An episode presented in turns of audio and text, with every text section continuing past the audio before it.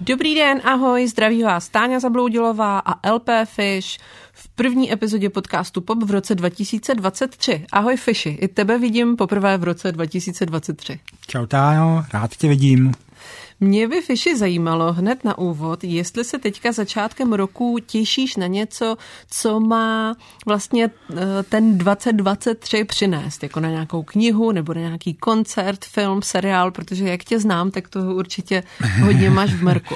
No já se určitě těším na spoustu věcí a bude teda dost těžký něco vybrat. Jednoduchý to budu mít u seriálů, protože to jsem vlastně už úplně přestal sledovat a dost dám na tebe a na pár dalších lidí, co mi doporučí nebo něco se náhodně najdu na Netflixu. Takže aktuálně se ale třeba těším, až budou venku všechny díly Last of Us a budu to moct konečně bingenout celý najednou, protože po dílech bych to asi nedal. No ale kdybych třeba měl si vybrat knížky, tak z těch se taky těším na spoustu, protože jsem se konečně naučil číst metru a denně mám tak o 2x30 minut na čtení víc času. A těším se určitě třeba na další překlad, respektive na překlad další knihy od Shirley Jackson, Sluneční hodiny, která vyjde v nakladatelství Argo. Ta psala hlavně v 50. letech duchařské horory s takovou propracovanou psychologií postav. Je považovaná za jednu z nejlepších hororových autorek, která měla velký vliv na vývoj tohohle žánru. Ona byla velmi jako problematická, slušně řečeno, osoba, nekorektně řečeno, to byla alkoholička, sociopatka, která vlastně byla pořád doma a jenom psala. A její nejznámější kniha se jmenuje Dům na kopci, podle níž byl natočený třeba v roce 1963 film Haunting od Roberta Weisse. A to je skvělej, dodnes funkční horor, černobílej. A ta knížka mimo jiné taky volně inspirovala seriál Haunting on Hill House od Micaha Flanagana, který je na Netflixu možná jeden z nejslavnějších hororových seriálů v současnosti. Kromě toho se taky těším moc na knížku 1795 od švédského spisovatele Niklase Nad Ordaga, což je závěrečná část trilogie knížek, které jsou označený těma letopočtama 1793, 1794 a teď je 1795. A to je taková vlastně severská typická detektivka o uchylných vrazích, ale s takovým velmi propracovaným sociálním společenským podtextem, zasazená podle letopočtu na konec 18. století. A vyjde zase v Argu, ale tady v tomhle případě já se hrozně těším na audioknihu, protože předešlé dva díly geniálně načetl herec Daniel Bambas, který tam mluví opravdu třeba 30 různýma hlasama, ženskýma, dětskýma a jsou to podle mě nejlepší české audioknihy, takže doufám, že to vyjde i po třetí. A těším se taky na nové knihy z nakladatelství Meduza a Gnome, o kterých byl minulý pop, tak si ho třeba poslechněte. Ty vydávají literaturu krosující horor, sci-fi a fantasy, které se říká world fiction. A Gnome chystá mimo jiné knihy také sbírku povídek Píseň, kterou se objasňuje svět od Briana Evensona, který píše takové zvláštní, ani ne horory, ale vlastně ano horory, ale spíš takové psychologické, paranoidní povídky. A tato sbírka vyhrála cenu World Fantasy Award v roce 2020. A to druhé nakladatelství Meduza chystá příští rok jenom jednu knihu, ale ta vypadá hrozně zajímavě. A je to román Rezavé paní od spisovatelky Gwendolyn Kiste. A ten se odehrává v roce 1980 v Clevelandu v americkém Ohiu, kde krachuje ekonomika, ale zároveň tam také začínají místním dívkám rezivět kosti, což zní perfektně a těším se na to moc. A Gwendolyn Kiste za ní získala cenu Brama Stokera za nejlepší románový debut.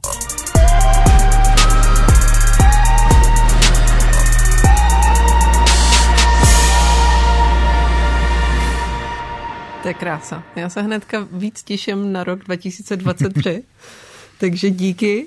Na tohle se teďka můžeme těšit, mimo jiné, a vy se můžete těšit zrovna přímo teď na poslech našeho prvního letošního dílu, který bude od České televize, přesněji řečeno o dokumentárním seriálu Kronika orgasmu, který si můžete pustit na online platformě iVysílání, a o nové podobě téhle platformy, která dřív fungovala spíš jenom jako místo, kde jste se mohli dokoukat to, co jste nestihli v běžném vysílání doma na obrazovce, ale už víc než rok pro ní vzniká původní obsah, takže Česká televize tak získala svoji vlastní streamovací platformu, což je celkem cool, nejenom protože málo která veřejnoprávní televize něco takového má, alespoň ve střední a východní Evropě. Fiši, ty jsi koukal ještě na něco kromě Kroniky orgasmu na tom iVysílání? Tak koukal, my už jsme tady v Popu představovali třeba seriál pro teenagery TBH nebo TBH, taky Rap Story a lekci rapu, které mapují vlastně českou hiphopovou scénu. To jsem si by the way všimla, že to je náš nejposlouchanější díl s Karlem Veselým o Rap Story. To je strašně moc těch hiphoperů, já to sleduju po ulicích. No, mě vlastně i když jsem otec, tak mě bavila i další dokumentární série PSM Protivný z prostý matky, ale baví mě vlastně na tom iVysílání i ten archiv starších snímků, kde můžu doporučit třeba černobílý detektivní film Měsíc s dýmkou z roku 1967, který má podobný námět jako třeba Král Šumavy, tedy Narušitele hranic, a který má pro mě naprosto kultovní hodnotu, protože si pamatuju, že to je film, po jeho zhlédnutí jsem se jako malý hoch začal bát ve tmě. Což pro Fische jako pro milovníka hororů rozhodně není málo.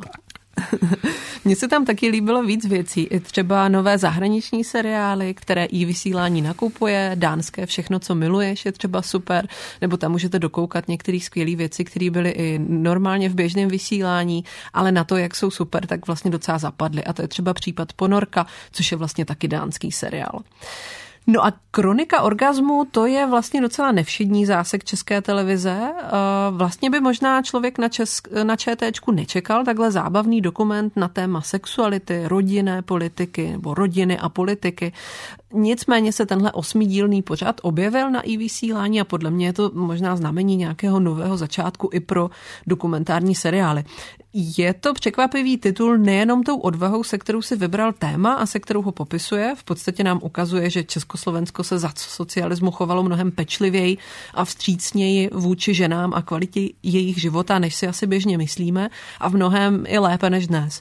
Takže to je jedna věc. Pak je na tom překvapivě fresh způsob, jakým pracuje třeba s grafikou, archivy a jak celkově buduje hrozně informativní i zábavnou koláž, kterou to nakonec celkově je. Dá se to přirovnat k dokumentům, jako třeba dělá Arte nebo BBC. V českém kontextu mi to připomíná asi jenom loňskou dokumentární sérii Industrie Iva Bystřičana o dějinách českého dělnictva a podmínek dělnické třídy k práci, který byl takovým zjevením a který se nám s Fishem moc líbil, a udělali jsme o něm taky epizodu našeho podcastu Pop. No a teď už novinky. Dobře, tak moje první novinka bude japonský seriál Alice in Borderland, která jejíž druhá série se objevila někdy koncem roku na Netflixu. Díky dějové lince, která je tam postavená na brutálních, pro prohrávající, často smrtí končících hrách, se nabízí jeho srovnání s jeho korejským seriálem Hra na Oliheň, jedním z nejpopulárnějších seriálů na Netflixu vůbec. Ta Hra na Oliheň byla často vysvětlovaná jako alegorie na kapitalismus, ale podle mě nefungovala až tak dobře. Ale Alice in Borderland nabízí mnohem propracovanější a kritičtější pohled na náš svět, protože na rozdíl od hry na Oliheň v ní nevystupují v těch hrách lidé, kteří mají jenom nějaké finanční problémy, ale vlastně lidé, kteří jsou ve svém životě relativně úspěšní, mají normální život, ale něco jim chybí. Je to hrozně hezky natočený, vychází to z toho manga komiksu, takže tam ten režisér střídá různé velké celky postapokalyptického Tokia nebo herních arén s různými akčně nastříhanými momenty. A někdy to vede trošku ta snaha být věrný komiksové předloze k tomu, že jsou tam některé scény naddimenzované. ale hlavně si to klade poměrně zajímavé otázky o tom, proč vlastně jsme na světě a jestli nejsme i v normálním životě tlačení do nějaké hry, ve které musíme vyhrát a kterou musíme hrát do konce a kdy ta smrt přichází z nějakého jiného důvodu než z přirozeného opotřebování. Moje dnešní novinka není žádná drobná věc, která by u nás byla nějak neznámá. Naopak je to asi největší letošní bomba od HBO, seriál s názvem Last of Us podle kultovní videohry. Nehrál si ji, Fishy, náhodou? Nehrál, tohle ne. Je to fakt velká věc, já ji tady zmiňuju, ale protože se opravdu povedla, není to žádná další hra o trůny, omlouvám se všem fanouškům, já jsem hru nikdy nezvládla. Last of Us jsem ale sjela celé za minulou sobotu díky recenzenským screenroom a musím říct, že je to prostě jednak hrozně dobře zadaptovaná videohra. Určitě tomu hrozně pomohlo, že samotná ta hra vznikala pod rukama Nealu Druckmannovi, což je autor izraelsko-amerického původu a on ji vyráběl s tím, že chtěl, aby se tím vyprávěním a schopností vyvolávat emoce vyrovnala filmům. A pokud se zeptáte kohokoliv, kdo ji hrál, tak vám řekne, že se mu to fakt povedlo, že je to mimořádně silná hra. No a za druhé, je to postapokalyptický příběh. A člověk by si možná mohl říct další postapo. V hlavě vám možná mohou naskočit potomci lidí, nebo Cesta podle McCarthyho, nebo Station 11 z loňska. A ta odpověď je úplně hrozně jednoduchá. V tom příběhu jsou dobré, komplexní postavy a mezi nimi je vztah, o kterém ten seriál dokáže skvěle vyprávět tak, že vám to brnká na různé životní zkušenosti a otevírá k přemýšlení úplně základní témata, jako je láska, rodičovství, ztráta, možnost naděje v momentě, kdy je všechno zdánlivě ztracené. A vypráví to dost citlivým a hodně zručným způsobem.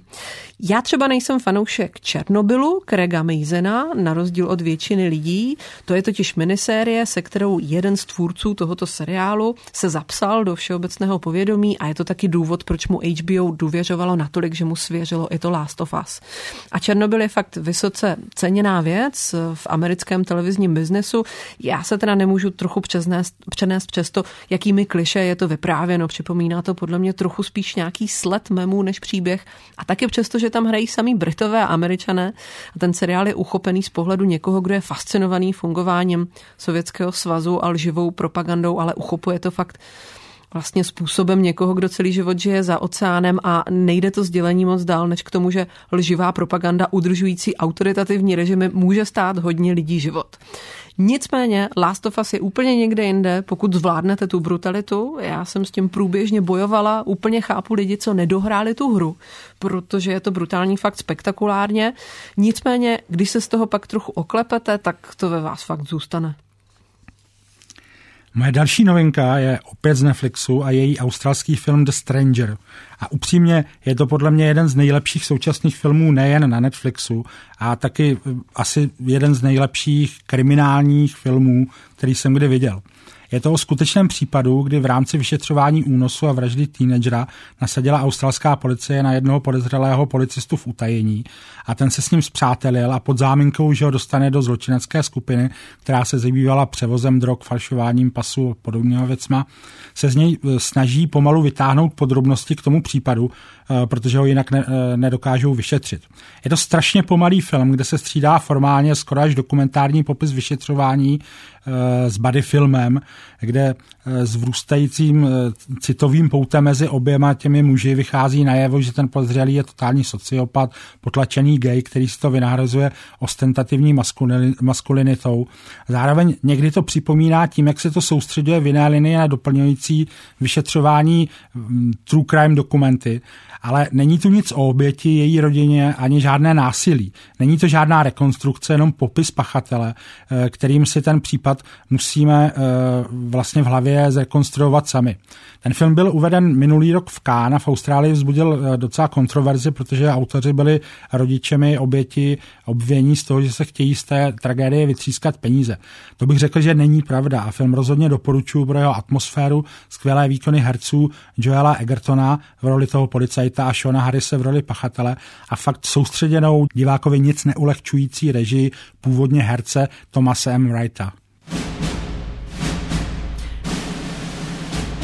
No a moje druhá novinka je seriál podle Eleny Ferrante. Nemusíte se bát, není to další řada Geniální přítelkyně, což je seriál, který se podle mě neuvěřitelně nepovedl, ale je to 6dílná adaptace románu Prolhaný život dospělých, který jsem nečetla, ale ten seriál je tak dobrý, že to nějak nevadí. Zvládne to úplně sám, doručit tenhle zvláštní, hodně citlivý coming of age příběh teenagerky Giovanny, která se hned na začátku setkává se svojí nikdy nepoznanou tetou a skrze její vyprávění se jí najednou otvírá úplně jiný pohled na vlastní rodinu, úplně jiný svět, jiné úhly pohledu i na sebe samotnou, svoje možnosti feminity, ale celkově možnosti svého života.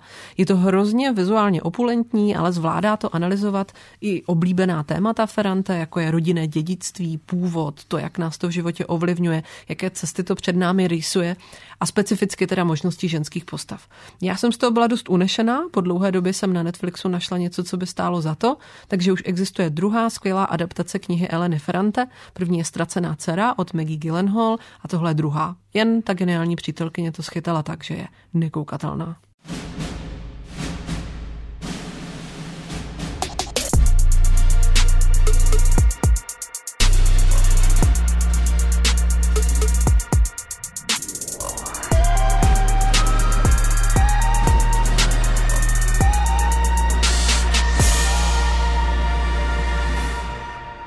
Teď už tady máme dvě naše dnešní hostky, moc vás tady zdravíme, je tady Kateřina Kořínková-Sobotková, tvůrkyně dokumentárního seriálu Kronika orgasmu, režisérka, scenáristka a dřívější reportérka televizního zpravodajství a Eva Pjajčíková, šéfka platformy České televize iVysílání, která dřív působila ve společnosti Bionaut nebo ve Státním fondu kinematografie. Ahoj, ahoj. Dobrý den oběma. Ahoj, díky za pozvání. Taky zdravím, děkuji za pozvání. Pojďme rovnou na tu první otázku, která se týká Kroniky orgasmu a míří na Katku. Kronika orgasmu je seriál, který trochu klame tělem, nebo spíš názvem. Přímo orgasmem se totiž zabývá první epizoda a pak se dál rozprostírá do docela úctyhodné velikosti, protože se zabývá vlastně tím, jak se v minulosti československý stát stavil k tématům, jako je plodnost, rodina, mateřství, nebo ale i tím, jak se stavil k lidem, kteří nežili v heterosexuálních svazcích. Já na začátek ocituju, co v úvodu první epizody říká klíčová postava tohoto dokumentu, Kateřina Lišková, genderová vědkyně, která je autorkou knihy Sexual Liberation, Socialist Style, Communist Czechoslovakia and the Science of Desire, což vydalo nakladatelství Cambridge University Press. Kateřina tam na začátku říká: já jsem nejdřív věděla, že v Československu existovala disciplína sexuologie a že byla nějak významná, a až později mi došlo, jak důležité je studovat tu soukromou intimní věc a jak moc ona odhalí o tom, jak je organizovaný stát, jak je organizovaná společnost. Katko, jak to vlastně celé začalo? Já jsem to odpálila tady tím úvodním citátem, který se mi hrozně líbil. Jak to začalo pro tebe? Proč ses vlastně rozhodla do toho tématu ponořit a natočit to? Já se tady trošku směju, jak jsi říkala, že Kronika klame tělem jako tím názvem, protože zrovna tady s Evou jsme kolem toho názvu absolvovali několik různých jako... debat, bych řekla, i e-mailových konverzací, protože jsem byla jako konfrontovaná tím, jestli se to opravdu takhle má jmenovat. A já jsem si zatím teda trochu stála. Takhle, já jsem chtěla, aby v tom názvu bylo orgasmus, protože samozřejmě sex je sexy a sex sells a tak dále. A zároveň to slovo sex mě přišlo jako hodně vyprázdněný. Chtěla jsem tam to slovo orgasmus a potom vlastně byla otázka, jakým slovem ho doplnit, aby to co nejlépe vystihlo ten obsah. A samozřejmě, že jsem si jako uvědomovala, že to může, jak to říct? Klamat tělem, no. Ano. Že to může klamat tělem, ale zároveň jsem ten orgasmus brala jako nějakou metaforu třeba spokojeného života a tak dále. A takhle jsem to jako vysvětlovala a pak jsme se jako na tom všichni jako shodli a bylo to konsensuální. Mně to přijde jako chytře vybraný, no? Nebo... Já jsem právě na to pak byla i docela hrdá, ale vím, že když jsem to potom četla asi jako ve 3 článcích, tak jsem říkala, ježíš, zase to tady je. Prostě. Já myslím totiž, že ta hlavní, jako to vlastně kolegové z marketingu měli tenhle point, že to je vlastně škoda, že se to tam jakoby redukuje jenom na ten orgasmus, což i trochu si teďka zmínila, takže vlastně se to rozprostírá do jako širší skupiny jako velkých témat. Já jsem třeba jsem to nevěděl, že? A byl jsem jako divák překvapený vlastně kam až to zašlo a že tam řešili věci, které jsem tam nečekal a byl jsem rád, že tam byly. No, přesně. Já jsem právě nad tím přemýšlela, že oka, tak ty lidi jako nalákáme na ten atraktivní název a potom nebudou zklamaní. Jo, to jsem jako doufala, takže... Tak to jsem ráda, že to takhle mělo tento efekt. Když se vrátíme k otázce, tak já jsem vlastně s tímhle výzkumem, co Kateřina Lišková dělala a potom přetavila pro tu knihu, která vlastně vyšla v roce 2018, tak ona už nějaký jako dílčí věci z toho publikovala nebo se věděli. A já dejme tomu v roce 2016 jsem v Novém prostoru si přečetla rozhovor s ní, který dělal Ondřej Slačálek, myslím, a tam ona právě popisovala ty nácviky sexuálních technik v Kroměříži v 70. letech. A já prostě, že jsem to přečetla a zrovna jsem tehdy do pořadu, ve kterým jsem pracovala, zpracovávala nějaké téma, které se týkalo ženské sexuality, tak jsem si říkala, to tam musí být prostě, jo. Takže jsem vlastně jako Kateřinu kontaktovala, ale já jsem ji znala už předtím, že jsme studovali v obě dvě FSS. Ale jako nebyli jsme nějak kamarádky, já jsem spíš měla před ní velký respekt, protože ona vždycky prostě byla ta rebelka prostě z mýho pohledu na té správné straně. Takže jsem s ní tehdy točila rozhovor a přišlo mi jako, že o tom vlastně umí skvěle mluvit, že velmi dobře jako popisuje ty věci a o sexu a o sexuologii, takže potom, když jsem se ocitla nějak jako mimo nějakou prostě mediální organizaci, tak jsem říkala, že tady tomu tématu bych se chtěla věnovat jako víc a potom právě jako mezi tím vlastně vyšla ta knížka, takže jsem si ji přečetla, snažila jsem se ji přetavit nejdřív na celovečerní dokumentární film, což se mi teda upřímně úplně nedařilo. A když pak přišla jako nějaký open call na věci na iVysílání, tak jsme to s produkcí Sene Bonbon takhle jako přetavili. Ale ty jsi si ještě ptala vlastně na, co je pro mě tam nejdůležitější. No, to co jsi odcitovala, to je vlastně jako nějaký jako základ sociologie, jakým způsobem jako vnímá tu společnost. To znamená přes nějaký instituce, přes věci, které nám, když žijeme ten náš život, nejsou třeba na první pohled zřejmý. Takže to je jako kdyby ta jedna vrstva. Ale to, co mě tam vlastně jako ještě přišlo taky zajímavý, kromě toho sexu, že vlastně ta Kateřina dokázala nebo poukázala na to, že vlastně za socialismu jsme tady v něčem jako byli na světový úrovni. Což mi jako přišlo velmi atraktivní jako ukázat tu dobu, kterou pořád vnímáme z mýho pohledu nějakým 90kovým narrativem, že všechno bylo špatně, tak prostě ji ukázat, dejme tomu, jako jinak nebo komplexněji. A mě tohle jako zajímalo už předtím, protože jsem točila něco o panelácích, který taky mají prostě nějaký stigma a přitom jako vlastně se tady stavili s nějakým úmyslem, ne aby lidi v nich trpěli, ale aby naopak měli jako zvýšenou kvalitu bydlení. Takže jako vlastně z mýho pohledu to, co mě zajímá, to bylo jako nějaké pokračování. A potom, když jsem jí stříhala, tu kroniku, tak se si strašně přála, aby jako měla terapeutický účinek.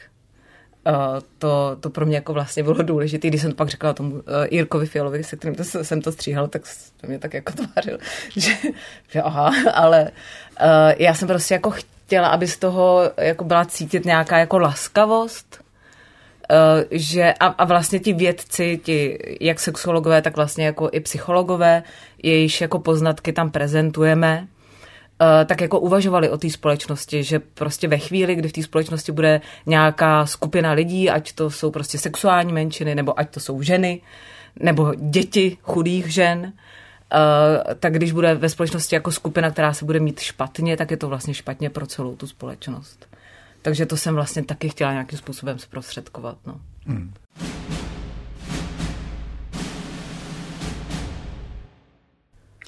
Ale já bych se chtěl zeptat, aby nevznikl dojem, že to je postavený jenom na té knížce Kateřiny Liškové. Tam mluví v tom seriálu víc lidí, spousta lidí, je tam spousta archivů, je tam spousta myšlenek. A kde jsi ty vlastně brala nějaký zdroje? Existuje k tomu nějaká literatura odborná? Třeba máme Ústr, jako publikoval o tom něco, třeba tenhle ústav, kde by to člověk očekával?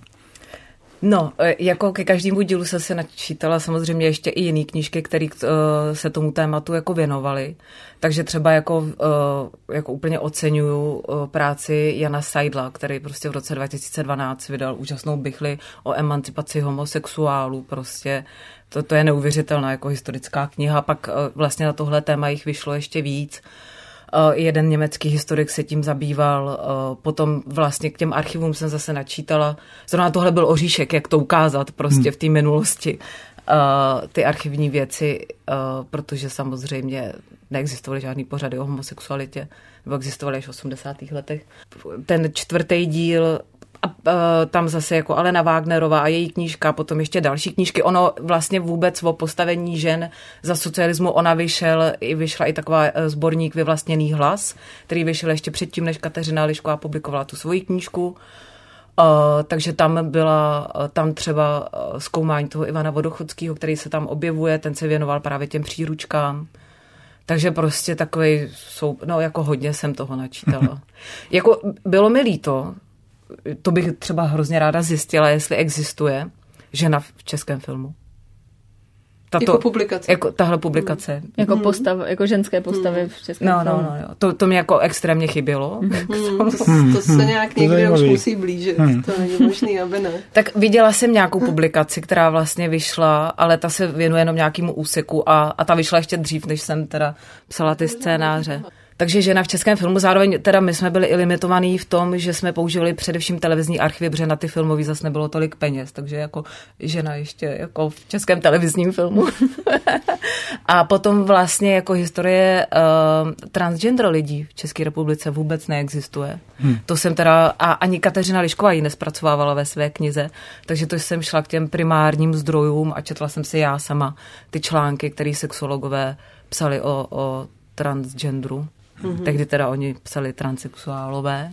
A vlastně jsem byla i ve Zdravotnickém muzeu, kde jsem na popud teda Národního filmového archivu zjistila, že existuje ten úžasný výukový film Transsexualita, který tam je uvedený, který když jsem viděla, tak jsem říkala, OK, tak to už máme.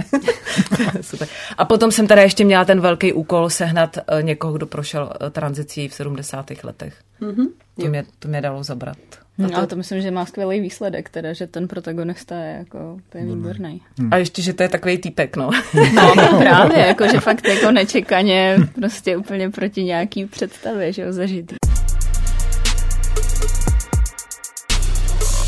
Evo, jak došlo k tomu, že jste si objednali vlastně pro Českou televizi nebo specificky pro iVysílání Kroniku orgasmu? Jak vlastně funguje třeba ten rozhodovací proces pro iVysílání, kdo a podle čeho to schvaluje a jak potom vlastně ČT zasahuje do toho procesu výroby? Došlo k tomu tak, že jak už Katka říkala, tak ten projekt se nám objevil nebo přihlásil na pitching, který my vždycky jednou za rok se snažíme minimálně jednou za rok vlastně vyhlásit v rámci takového open callu, kde formulujeme nějaký, ať už jako vágněji nebo přesněji zaměřený zadání nebo nějakou poptávku po námětech, který hledáme pro vlastně ty online only nebo online first pořady pro iVysílání. A Kronika orgasmu byl vlastně jeden z těch projektů, které nám vlastně Kateřina spolu se spoluautorkami a myslím, že už tam byla Martina Šantová jako kreativní producentka v té době. A teď se nejsem jistá, prostě nám to představili na tom pitchingu. Nám to přišlo skvělý, protože jednak jsme taky znali Kateřinu Liškovou a její jednak jako stand-up duodocentky a její práci a o té knize už se psalo v té době. A zároveň nám to přišlo jako skvělej pohled, právě nějaký jako neotřelej nebo nová vlastně perspektiva na něco, co máme nějakým způsobem zažitý a ještě to odkrývá nějaký nový témata. Takže jsme potom se rozhodli to přijmout do vývoje. Tam to funguje tak, že z toho pitchingu prostě se vyberou několik... A pitching to je, jako že máte sraz s autorem jako ta tvůrčí skupina. Ne, my jsme vlastně jako já jako šéf obsahu tohohle typu iVysílání spolu s mojí kolegyní dramaturgyní a pak je tam ještě šéf vývoje, prostě jakoby executives, kteří sedějí někde a přichází tam autoři, kteří prezentují svoje nápady a náměty. Jak na TEDxu prostě. Jo, přesně ukáž, tak. Jako no. To nejlepší, co oni u sebe dostanou. Elevator pitch a pak další jako k tomu třeba materiály a takhle se tam třeba objevilo, tohle bylo zrovna během covidu, takže lockdown a bylo to celý online, což bylo fakt jako nepříjemný, máme to radši, když můžeme ty lidi vidět a rovnou na to reagovat, ale sešlo se tam třeba, myslím, že to trvalo, jako my jsme takhle u toho seděli asi 2 nebo 3 dny a po 15 minutách se tam pořád střídají takhle náměty, autoři s náměty. No a na konci si to nějak vyhodnotíme spolu s těmi kolegy, kteří tam sedí a vlastně vybereme několik námětů, které nám přijdou jako slibné a nosné a dohodneme se na tom, že je přijmeme do toho vývoje, čímž pádem se jich ujme nějaký kreativní producent v České televizi nebo kreativní producentka a vyvíjí ten námět až do nějakého ještě rozpracovanější vlastně fáze, kdy potom se s ním jde na takzvanou programovou nebo v tomhle případě digitální radu, což je jakoby ještě další level tady tohodle prezentování, kdy už opravdu tam musí být rozpočet a rozhoduje se o těch penězích výrobních, takže tam je takový hlavní moment, kdy se rozhodne, jestli ten pořad se bude vyrábět nebo ne.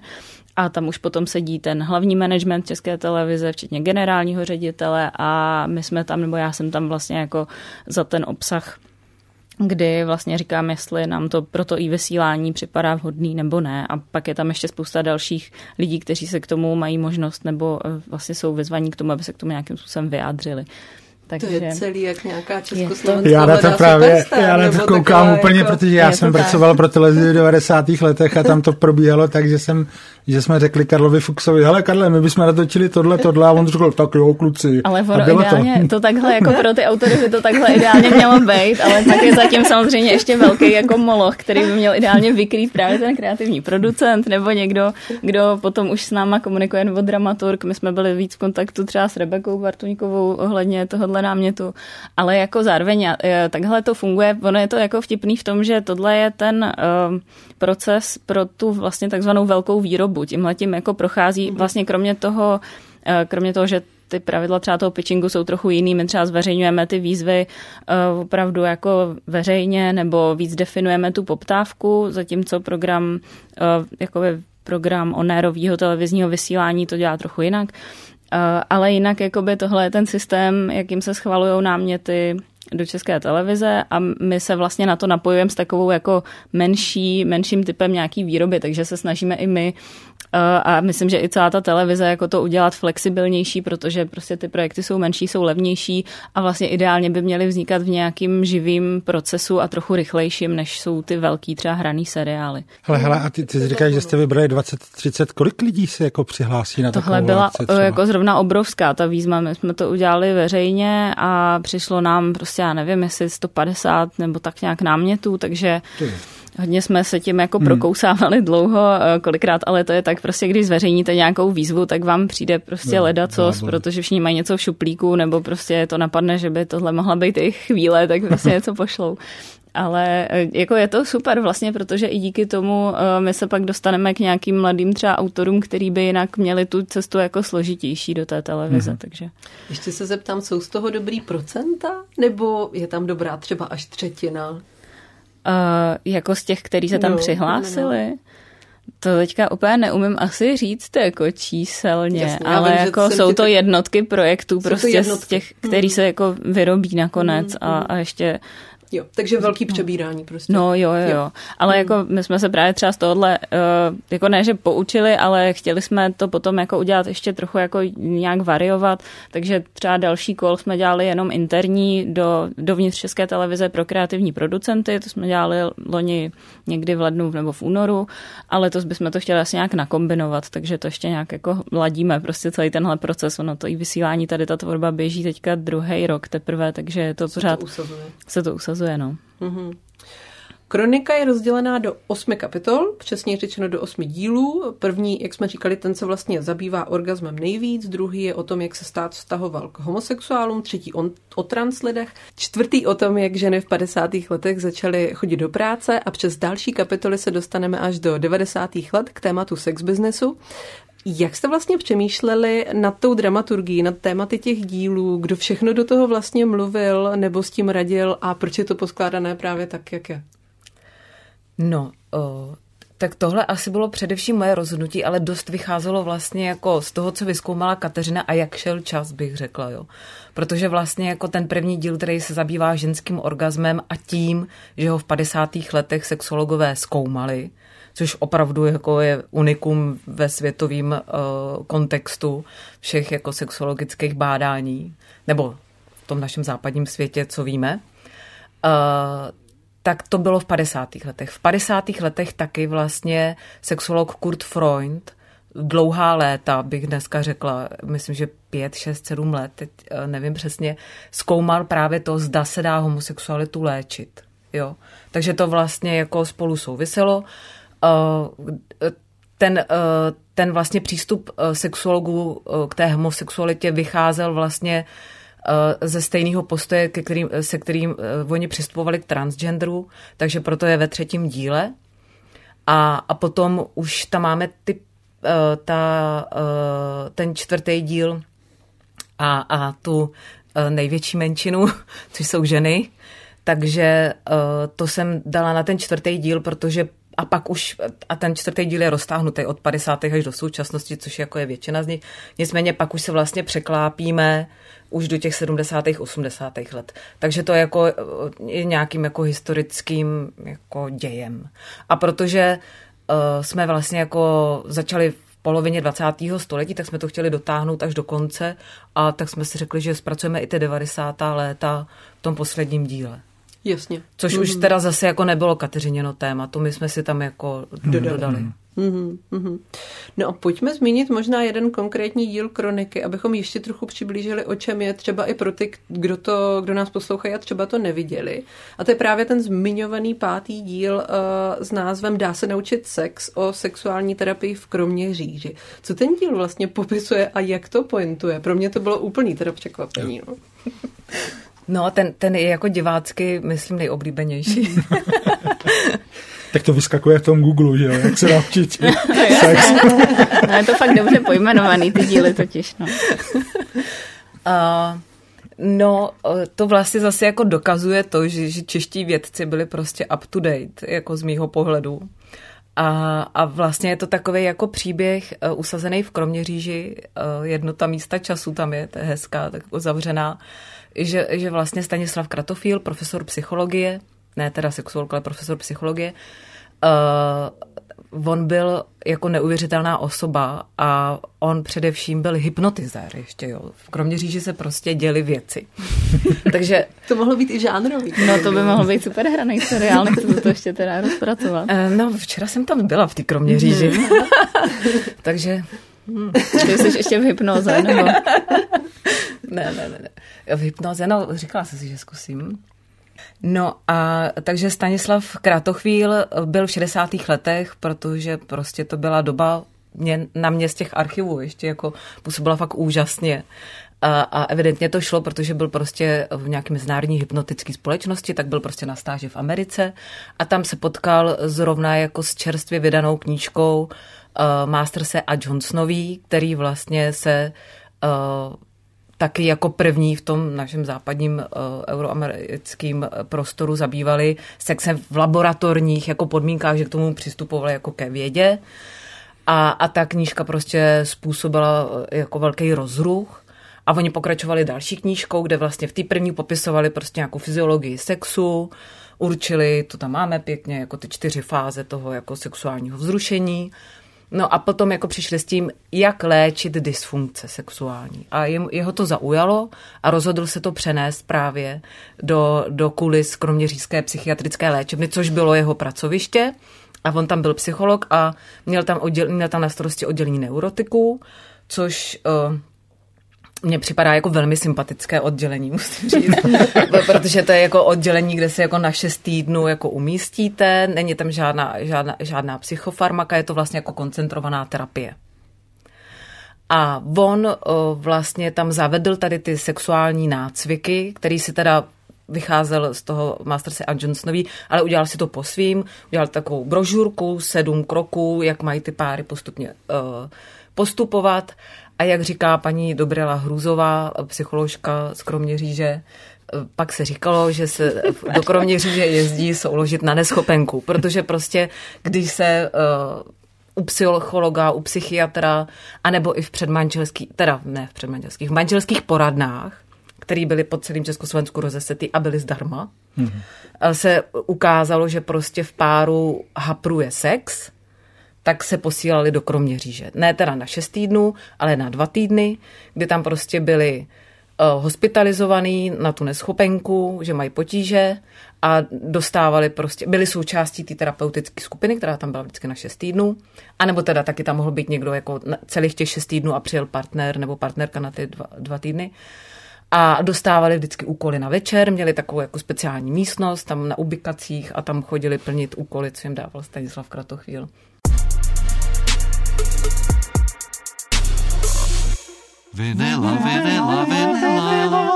Vinyla, večírek s českou hudební scénou. Přijďte si poslechnout 4 výrazná alba a objevy loňského roku. Živě vystoupí Anna Vaverková, Lobbyboy and Saab 900 Turbo, Mat 213 a Tamara. 22. února Lucerna Music Bar. Pořádají hudební ceny Vinyla. Mediálním partnerem je Alarm. Mě by ještě zajímalo, kdybychom se vrátili vlastně k tomu, jak to zapadá do toho iVysílání, do nějaké celkové dramaturgie, protože tam je vlastně jeden jako hlavní slot, což je ten původní obsah vznikající pro iVysílání. Kromě toho tam ještě samozřejmě jako vlastně kurátorujete velkou databázi všech možných dalších pořadů ČTčka. Tak jaké vlastně dramaturgické cíle tady tahle ta platforma má ohledně toho původního obsahu, ohledně těch jakoby iVysílání originals, když to tak máme říct. A to už jsme vlastně tady řešili, že vy dáváte i veřejně určité výzvy, anebo je plánujete dát i dovnitř. A tak jestli bychom tohleto ještě mohli vlastně upřesnit na nějakých příkladech a na tom, jestli třeba i vysílání má nějaký i jako vzor. Tak ten klíč k tomu, jaký obsah hledáme pro i vysílání nebo pro ty teda i vysílání originals, tak má to jako nějaký delší vývoj a zároveň několik jako aspektů nebo cílů, kterými se řídíme. Jeden z těch prvotních nějakých impulzů vůbec, proč tady tu tvorbu jako založit nebo jí mít v tom i vysílání, bylo pokusit se oslovit cílové skupiny, který Česká televize svým onérovým programem nezachycuje tak do takové míry, jak by bylo dobrý u veřejnoprávní celoplošné televize. Takže jsme se snažili najít třeba náměty a vlastně projekty, které jsou zaměřený na mladší generaci, na teenagery i vlastně jako young adults. Takže jeden cíl je vlastně oslovit mladší cílovky. Zkoušeli jsme to třeba seriálem TBH od Lucie Kajankové, který měl premiéru loni, i vysílání, další hraný seriál 5 let od Sáry Cajthamrové a Damiana Vondráška, který zase dobře fungovaly v té cílovce kolem 20, mezi 20-30. Takže vlastně jedna cesta je oslovit mladší publika nějakými zajímavými třeba hranými pořady a druhá cesta může být přes nějaký dokumentární projekty, non-fiction projekty, které nejsou třeba zaměřený úplně na tu nejmladší cílovku, ale mají třeba větší překryv s tou cílovkou, která už na Českou televizi kouká nebo na i vysílání chodí. A tady vlastně hrozně dobře fungovala třeba právě Kronika orgasmu nebo seriál Rap Story, který popisuje vlastně dějiny nebo vývoj rapové scény v Česku od 90. let do dneška. Tam se to vlastně hrozně hezky jako přehouplo z toho nostalgického sledování až k těm současným hvězdám, takže se tam podařilo vlastně oslovit docela jako širokou paletu diváků. Dalším nějakým klíčem je to, že se snažíme, aby ty pořady, které v vysílání máme, aby byly opravdu dobře zacílené, takže nehledáme ani tak nějakou jako velkou věc, která by prostě zaujala jako všechny, ale spíš hledáme nějaký součet jako menších cílovek, takže se zaměřujeme na nějaký konkrétnější témata a jdeme u nich víc třeba do hloubky, takže je tam právě třeba pořad o rapu, může tam být pořad pro, nebo je tam pořad Protivný z prostý matky, který je zaměřený vyloženě opravdu na matky s malými dětmi, nebo prvorodičky, nebo na matky, které se teprve chystají na své první děti, takže i tahle ta vlastně nějaká vymezenost v rámci těch cílových skupin je nějakým klíčem, který se snažíme naplňovat. My jsme taková ideální cílovka, Fiši, asi, že? Já teď poslouchám, že koukám i na seriály, které jsou určený pouze pro ženy a budoucí matky a podobně. To je právě totiž tak, jako takhle to právě hrozně dobře funguje, že když se nějaký pořad udělá dobře pro tu cílovku, tak potom prostě funguje i na ty ostatní. Proto tak je geniální pořád ten norský Skam, který sice měl být pro 16-17 letý holky, ale prostě baví to všechny, protože je to tak jako autentický, že to funguje, no.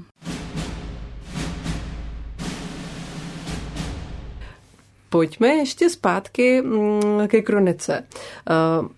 Kromě toho samotného vyprávění toho obsahu a způsobu, jakým je řazen, jsou na kronice skvělí právě ti účinkující. My jsme tady už několikrát zmínili Kateřinu Liškovou, ale i některé další odborníky. Je tam třeba taky fotografka Libuše Jarcoviáková, vzpomíná tam na mládí, dalo by se říct, prožité v pražských gay klubech. Ty si taky zmiňovala právě, že na tebe zapůsobila spisovatelka Alena Wagnerová. Možná se zastavme na chvilinku u ní. O čem jste se hlavně bavili s Alenou Wagnerovou?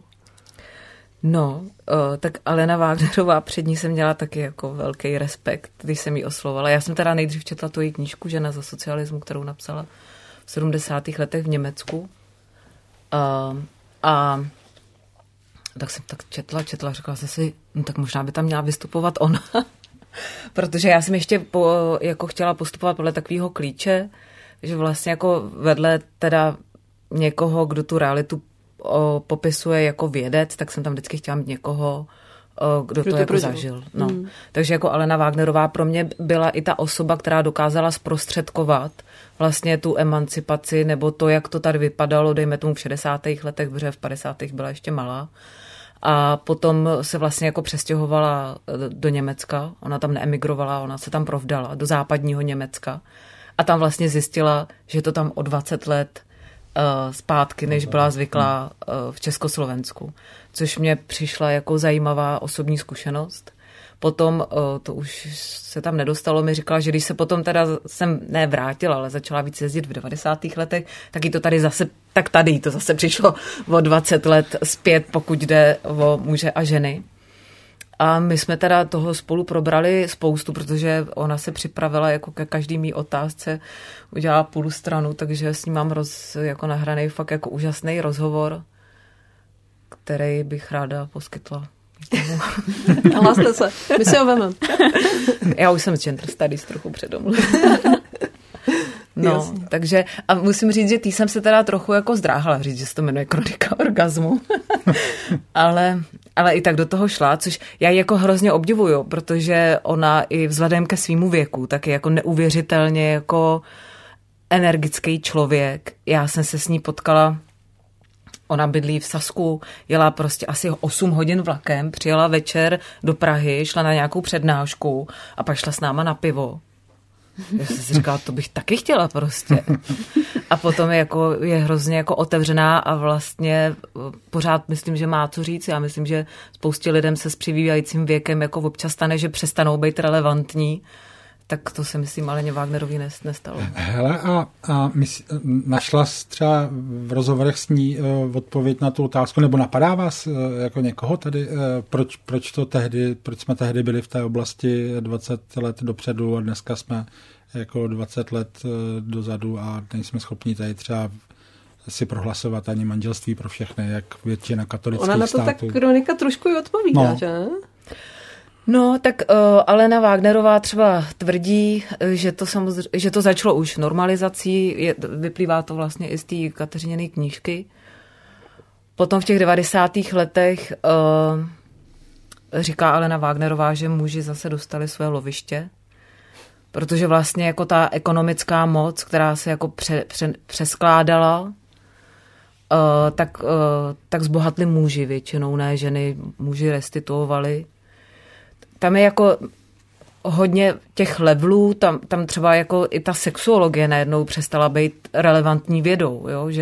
Že ona prostě ve 20. 30. letech 20. století byla jako nová, moderní Ale třeba dneska v Americe to, co řeší v Česku sexologové, se řeší psychologové, že už vlastně člověk nemusí mít jako to medicínské vzdělání. Takže my jsme v těch 70. 80. letech podle mě jako usnuli.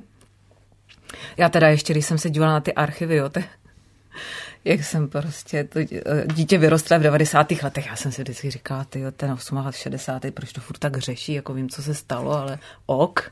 Jo, a teď, když jsem to viděla, jako jak to vypadalo v těch 60. a jak pak ta televize vypadala v těch 70. letech a byla jsem se donucela k tomu ještě něco načíst, tak jako tady podle mě se stala v té společnosti fakt jako morální kolaps. Jako to musela být šílená morální kocovina, to muselo být fakt hrozný. Já to vlastně vůbec nedokážu představit.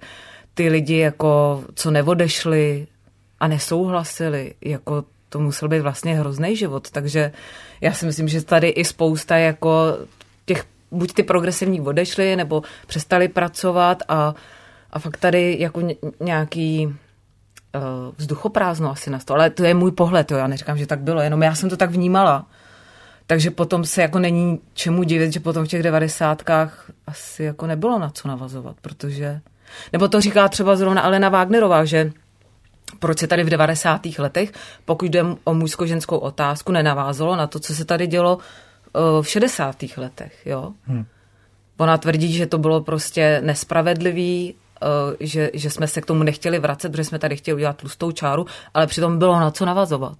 Já skočím rovnou právě k otázce na ty 90, protože tam Kronika orgasmu v tom posledním díle prostě tematizuje tady tenhle ten zlom, že tam nastává to období, kdy se jako Češi i Slováci snaží vlastně vymezit úplně vůči všemu, co by mohlo mít nějakou tu souvislost s tím minulým režimem a tím pádem proti těm snahám vymezovat, teda zrovnoprávnit ženy a naopak sílí nějaká fascinace jako tradičními představami o ženské roli, taky sílí fascinace ženami jakožto sexuálními objekty.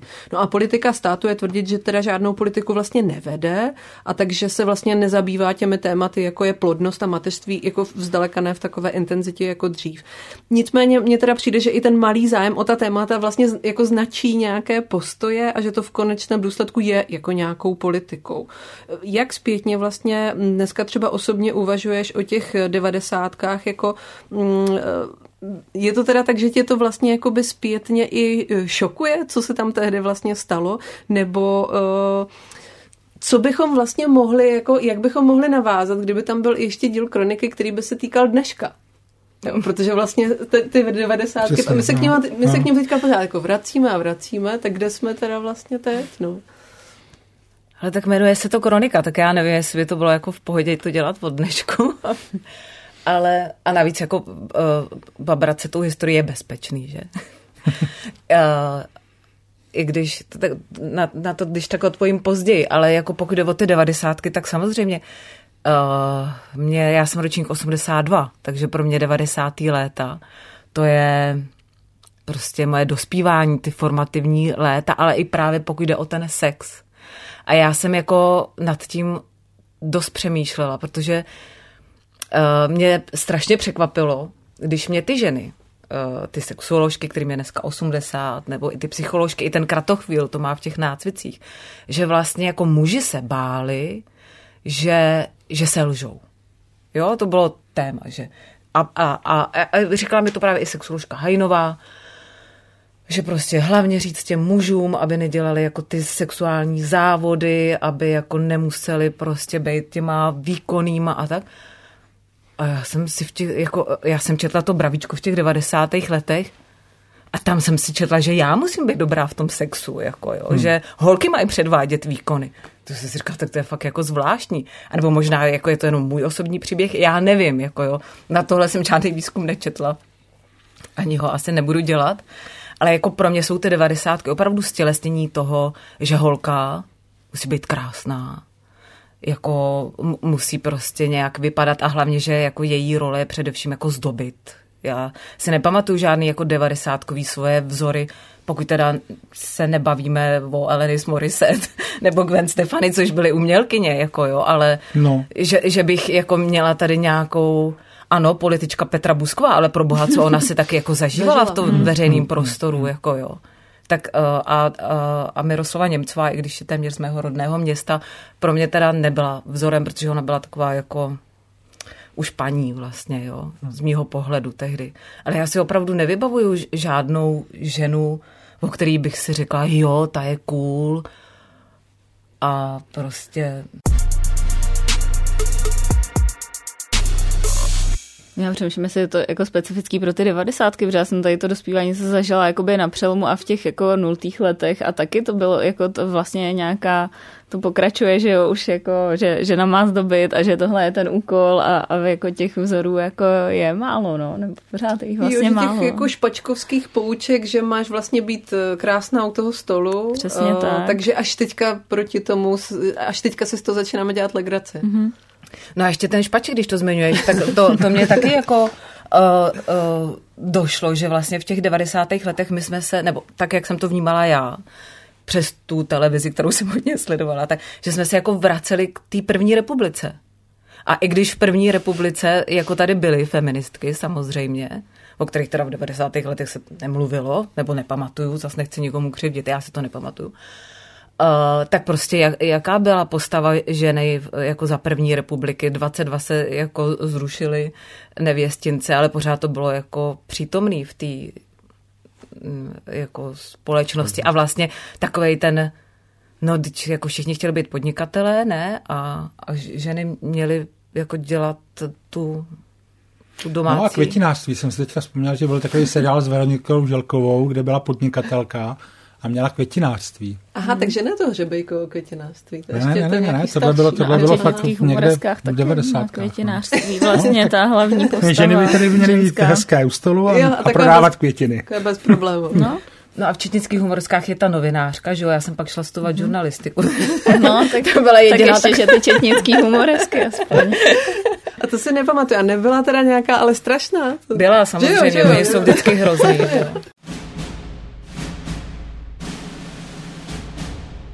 Jak se vlastně Evě líbila divácky kronika, když bychom vystoupili vlastně zatím z toho komentování z pozice iVysílání?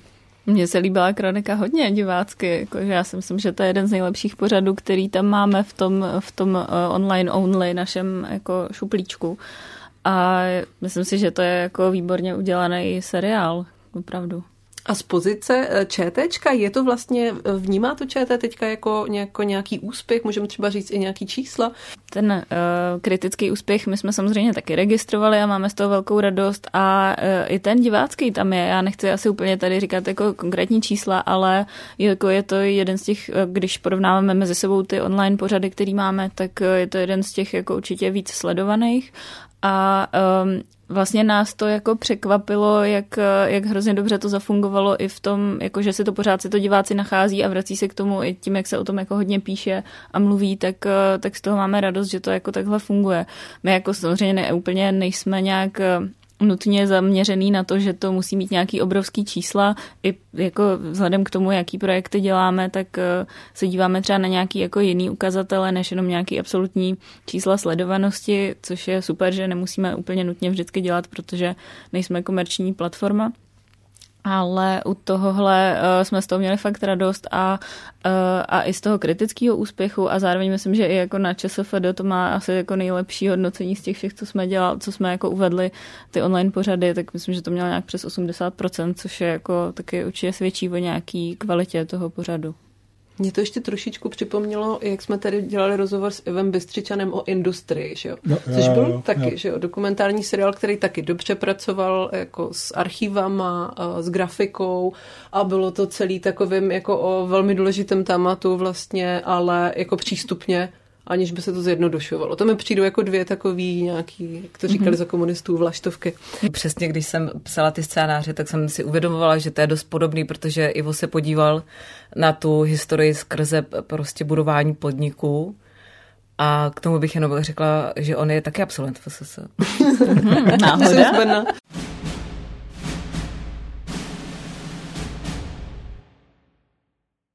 Když ještě v závěru naposledy odhledneme teďka od kroniky a využijeme právě toho, že tady máme Evu, tak kromě toho, jak jsme zmiňovali, že je tam ten původní obsah, tak ona ještě je místem, kde si vlastně dokoukáte to, co jste nestihli normálně v televizi, a místem, kde se můžete podívat na spousty věcí, co kdy ČT vysílalo, od amerického seriálu This is Us přes dokumenty o Eurotunelu po hříšné lidi města pražského. A vy máte ten zábavný úkol kurátorovat ten obsah do různých kategorií, sekcí, zkoušet, co třeba bude fungovat. Jak se vlastně v téhleté práci postupuje, nebo co už jste třeba zjistili, že jako funguje nebo nefunguje, nebo jak nad tímhletím vlastně uvažujete? No, ten úkol je jako opravdu zábavný, protože samozřejmě toho obsahu je jako hrozně široká škála, jak z hlediska jako cílových skupin, tak žánrů, tak různý jako provenience, a poskládat to na jednu nějakou souvislou homepage, která prostě nabízí různým divákům, kteří k nám chodí, jako a každému vlastně něco, je jako poměrně náročná disciplína, nějak se to jako učíme, zkoušíme různý postupy. Nevím, jestli je něco, co jsme zjistili jsme třeba, nebo hodně jsme se jako těšili z začátku na to, jak budeme vytvářet různý takový ty tematický výběry, jakože když máme tady pořád, já nevím, třeba jako k industrii, tak právě vybereme jako různý další pořady, které se zabývají nějakou průmyslovou historií nebo něčím, nebo nějakýma vynálezama a různýma věcma. Tak jako ono je to hodně zábavný z toho kurátorského pohledu, ale zas tak moc jako dobře jsme zjistili, že to nefunguje úplně jako mainstreamově, že by jako z toho byli všichni nadšený, ale prostě pořád ten největší trafik samozřejmě míří k těm hlavním jako premiérám, případům prvního oddělení a peče celá země a tak dále. Takže reálně jako je to nějaká snaha prostě poskládat to tak, abychom tady mezi tady ty velký mainstreamově vlastně atraktivní pecky jako rozmístili i třeba nějaký perličky z toho archivu, něco, co by ty lidi nenapadlo normálně si najít, protože ani vlastně o tom nevědí, že to existuje, a nějak to jako vytáhnout nahoru a nenápadně, aby to vlastně působilo nějak jako konzistentně a atraktivně. No. Ale samozřejmě je tam jako velká zatím rezerva v tom, že zatím ten obsah není personalizovaný, takže prostě ten úkol je pořád jako hodně těžký v tomhle, a i vlastně jednak z hlediska té personalizace, které budeme v budoucnu nějak určitě jako směřovat, ale zatím tam ještě teď nejsme, tak z hlediska i toho, že pořád jsme do velké míry catch-up, to znamená služba, která nabízí pořady, které se odvysílaly a lidi to nestihli, ale jako doufám, že se to nějak jako daří, že za ten rok už jsme jako toho se spoustu naučili a že jako budeme mířit ještě k nějaký jako docela diverzifikovaný, doufám, nabídce. Na úplný závěr, na co se teďka v poslední době nejradši díváte, ať už v ČT nebo mimo ní? No, pro mě byl jako vánoční dárek, že iVysílání má svůj apku na smart televizi.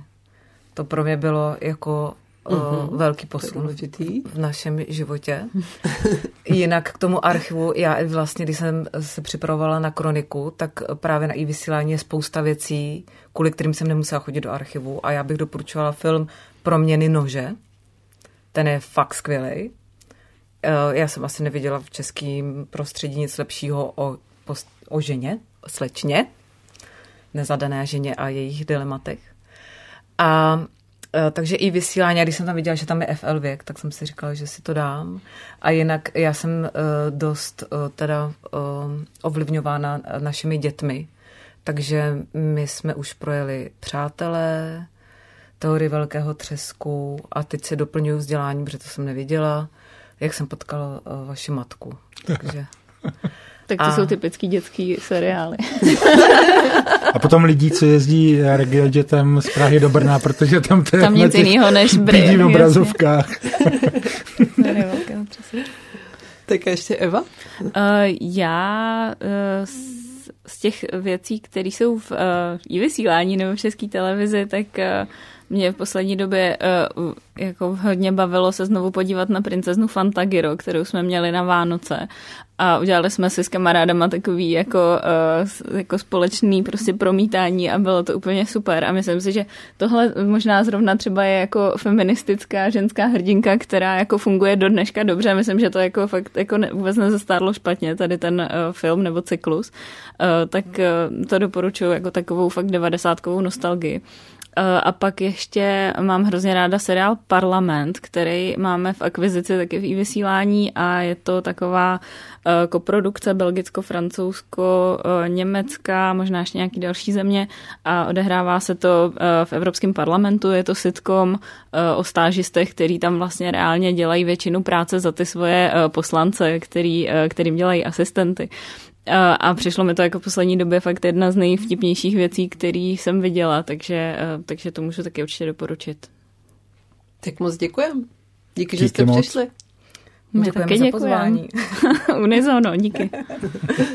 Tak jo, a děkujeme ještě posluchačům za to, že nás poslouchali a dejte si taky naše ostatní podcasty, takže Redneck, Kvóty, Kolaps, Paygap a tak dál. Mějte se hezky.